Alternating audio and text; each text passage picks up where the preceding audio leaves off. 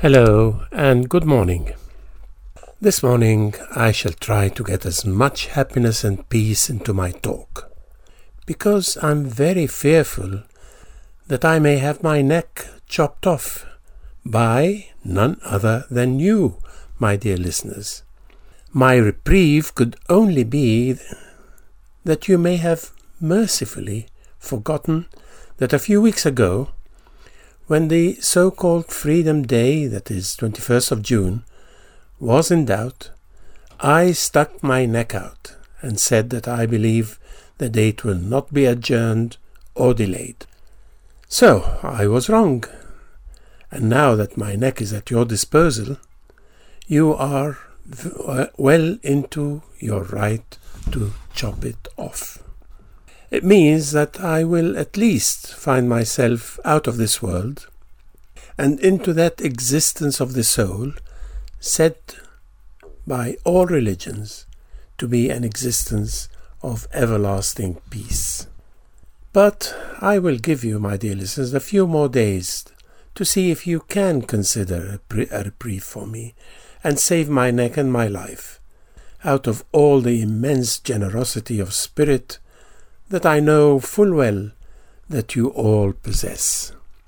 And if you do confer upon me this reprieve, then I will remain in this world of human existence, a world full of anxieties and sources of worry, or perhaps even anguish for some. All this I will have to, or I have the privilege to share with you and with the rest of all of us. So, what can I do to achieve happiness and peace in this world? Abdul Baha, the son of Baha'u'llah, tells us that heaven is happiness and peace, which implies that we can create our own heaven. Easier said than done, I hear you all shout back at me. But I answer calmly and with full confidence that easier does not mean impossible. Yes, it isn't easy to create one's own inner sanctum of peace within a raging world full of difficulties and strife.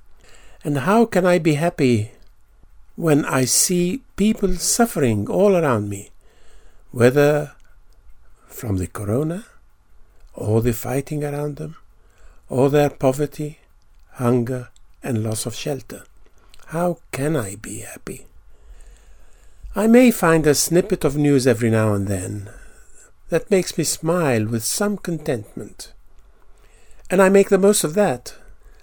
Like the other day, when the G7 heads of the seven richest countries decided to collectively put together enough money to fund one billion doses of corona vaccine for the poorer nations, especially in Africa.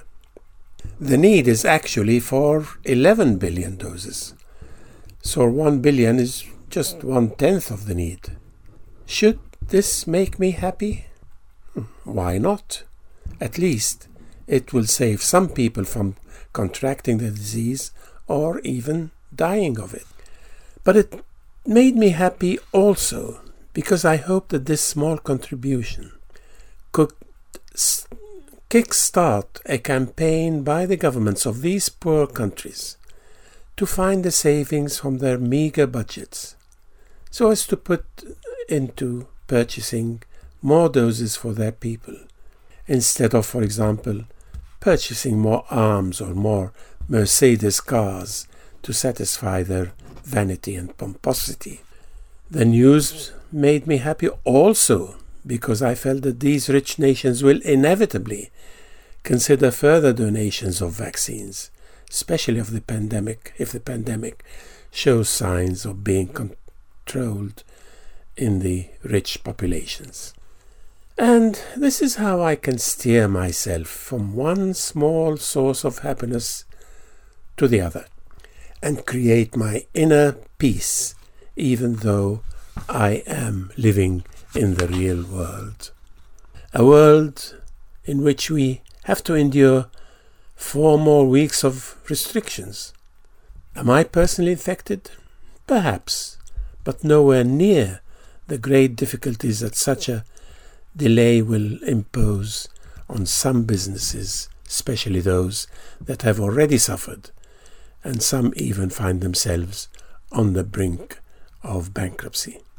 This is where my sympathy goes, and this is where the happiness that I may feel within my person is sadly overshadowed by my feelings towards those other, especially that there is nothing I can do about it, except pray for them and pray for our government so that it doesn't have to extend further that Freedom Day.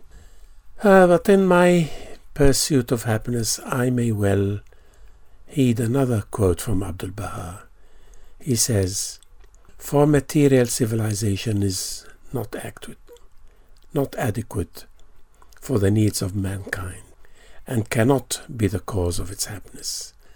Material civilization is that the body, and spiritual civilization is like the soul. Body without soul cannot live. And in the Quran we read, As to the righteous, they will be in gardens and in happiness.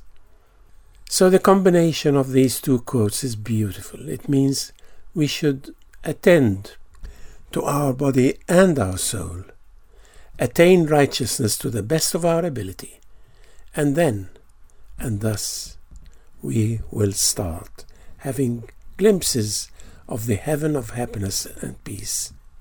And how about ending this talk with the Hindu quote that says, He is the Yukta, he hath happiness, contentment, light within his life, is merged in Brahma's life. He doth nirvana touch. Yes, my dear listeners, we can have our difficulties around us, but our happiness needs to come from within us, and we work towards our nirvana and also help the world towards its tranquil happiness. Goodbye.